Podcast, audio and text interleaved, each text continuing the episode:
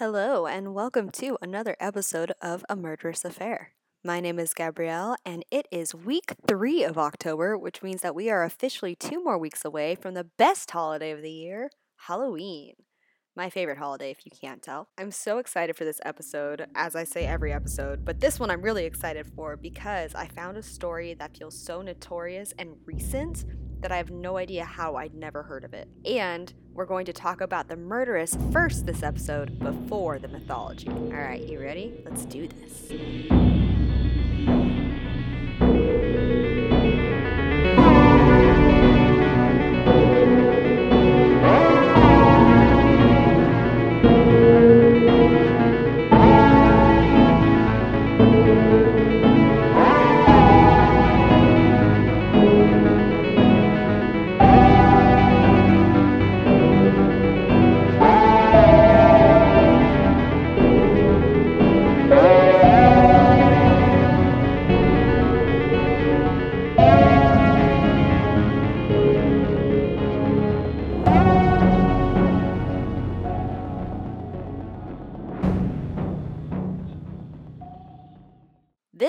Episode's theme is brought to us by the tale of Baba Yaga.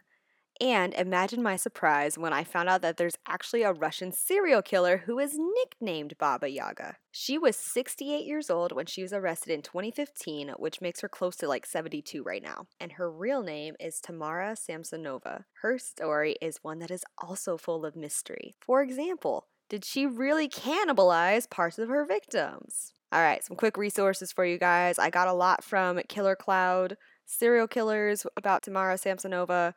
Um, I found Wikipedia, of course. Britannica had some awesome resource about Baba Yaga.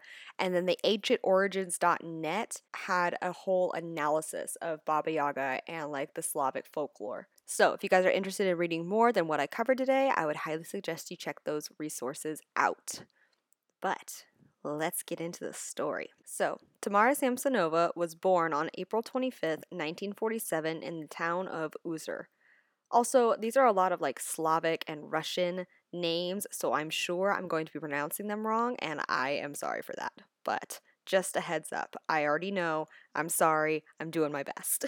According to Wikipedia, which was the only reference that I could really find talking about her early life, after Samsonova finished high school, she moved to Moscow and attended the Moscow Linguistic University. She graduated from the college and moved to St. Petersburg, where she met her husband, Alexei Samsonov. They moved to a newly built house on Dmitrov Street in 1971. Something that's mentioned a lot is that early in her life, she worked in the Grand Hotel in Europe as part of the Intourist travel agency. I guess in that industry, it was normal for employees to work there for like a couple of years, like two or three. But Samsonova left an impression because she worked there for about 16 years. We're jumping around a little bit in time, but in the year 2000, Samsonova's husband Alexei disappears. Now she's frantic, appealing to police and begging them to find him. However, all the searches and everything they do lead to nothing at all. Eventually, she began renting out a room in the house that she lived in to a 44 year old man who was known as Volodya. He was from Norilsk, which is another city in Russia that's above the Arctic Circle, and one day he goes missing and is also never found. Surprisingly, she never actually reports him missing either. It's just kind of noticed by neighbors that his presence is no longer there. In 2015, Samsonova met Valentina Nikolaev Ulanova, when a mutual friend asked if Samsonova could stay with Ulanova because her apartment was undergoing renovations. There's also other sources who say at that point Samsonova was also working as a caretaker for Ulanova who was 79 years old. And this is where Samsonova comes to the attention of the police. One day, Ulanova's social worker came by to check on her, and Samsonova refused to let her in the building. So, her the social worker called the police. So the police confront her and then find that on the CCTV security cameras, she was filmed carrying two enormous trash bags that had a suspicious trail leaking from them from the apartment building. So, the police arrest her at this point, and this is where her full story unfolds. When police come to the apartment of Ulanova, they find traces of blood. They also find the same at Samsonova's old apartment, with other trace evidence, including the fabric that she used to help hide the body. It's when they take Samsonova down to the police station that she admit that she has murdered not just Ulanova, not just her previous tenant known as Volodya, and not just her husband, but up to 10 people. Okay, so in interrogation, Samsonova admits that she did not want to leave Ulanova's apartment. She liked living there too much, and even after hers was finished with the renovations, she wanted to stay and live there. This led to an argument that Samsonova decided needed drastic action. So one night, she buys Ulanova's favorite type of salad and doses it with sleeping medication. After Ulanova eats it and falls into a deep sleep, Samsonova then hacks her body apart and begins to wrap it in curtain material that she tears from the windows. Then she transfers those body parts. Then she transferred those body parts into black trash bags and took them out of the building. She also boiled Ulanova's head and hands, which was supposedly to help her stop from being recognized. And what's even worse is that it's suspected that she cannibalized some of the internal organs. There were parts of the lungs that were missing completely from where the body was recovered, and Samsonova didn't dispute detectives when they asked her about it. At this point, her own apartment is searched, and that's when they find her diary.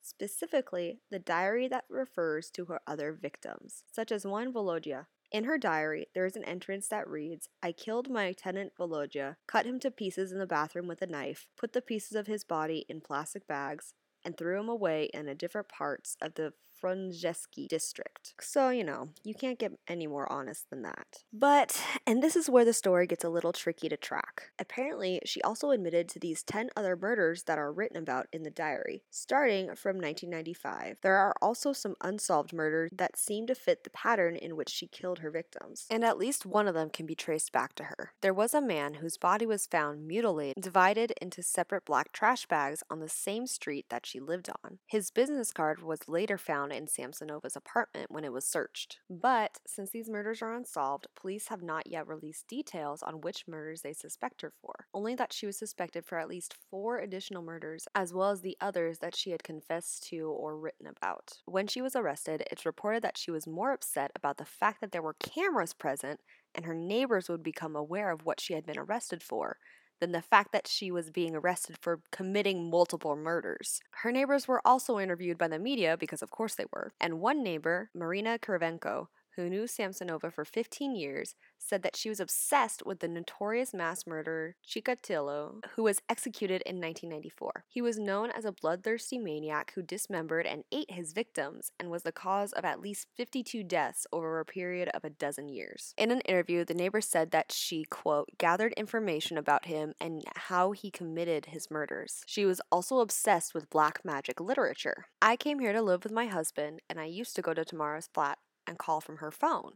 She looked a lot better 15 years ago, and her flat, too, was a lot more attractive than now. She looked after her appearance and had this weird habit of sitting topless with her back to the window, making sure that her silhouette was seen by the neighbors. And the neighbor weirdly also admitted that her husband found Samsonova's nude body quite attractive, so that was an interesting side note. Samsonova also apparently had really good English and German in addition to her Russian, and parts of her diary is written in those languages. And parts of her diary are written in those languages. Now, Marina Kirivenko also admits that Samsonova borrowed one of her hacksaws some years ago and never returned it. So, after she was taken into custody, apparently Samsonova told the journalists and reporters there that, quote, I knew you would come. It's such a disgrace for me. All the city will know. And then on her way into court, she blew a kiss to the reporters. The judge invited Samsonova to actually address the court. Her her reply was, quote, "It's stuffy in here. Can I go out?" And then she added, "I was getting ready to this court action for dozens of years. It was all done deliberately. There is no way to live. With this last murder, I close the chapter." And at this point the judge asked, "I am asked to arrest you. What do you think?" And Samsonova replied, You decide, Your Honor. After all, I am guilty and I deserve a punishment. When he announced that she would be, you know, held in custody, she apparently smiled and clapped her hands. Yeah, so, since her arrest, Samsonova has been kept in a specialized hospital for compulsory psychiatric treatment. And that is the horrifying story of Russia's Baba Yaga serial killer, also known as the Granny Ripper, Tamara Samsonova. A question is why was she called Baba Yaga? And that's a great question.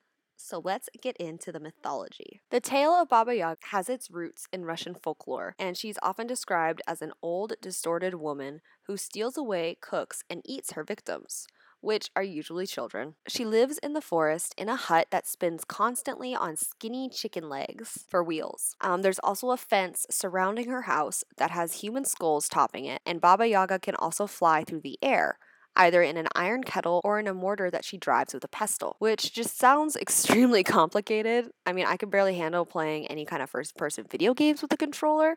I can't imagine what it's like trying to drive with a pestle. Baba Yaga's story is really interesting because even though she's portrayed as being this so called evil woman, in the stories that she's in, she's actually pretty morally ambiguous. So, one of the stories and this is the one that I got from the Ancient Origins site. One of the stories that Baba Yaga first appears in is Vasilisa the Beautiful, which is kind of like a Cinderella story. Um, so I'm going to go ahead and read the summary that they have there. Vasilisa is a girl with a magical doll whose mother died and father remarried to a horrible woman with equally unkind daughters.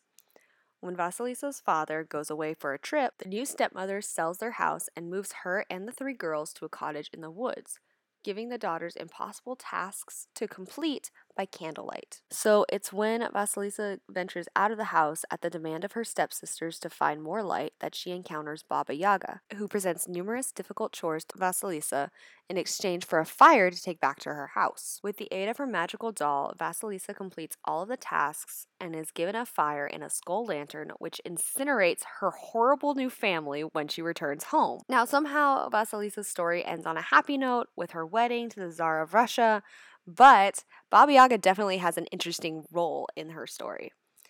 Um, she kind of acts as both like an obstacle and a savior because without the lantern, Vasilisa would have been stuck with her cruel stepfamily. However, um, Baba Yaga frees her in this terrible and immoral way, which shows that she can be definitely a dangerous woman. She kind of varies between acting as like a benefactor and a villain. Either she helps the hero of the story or she stops him or her. Um, she never really goes after anyone unprovoked.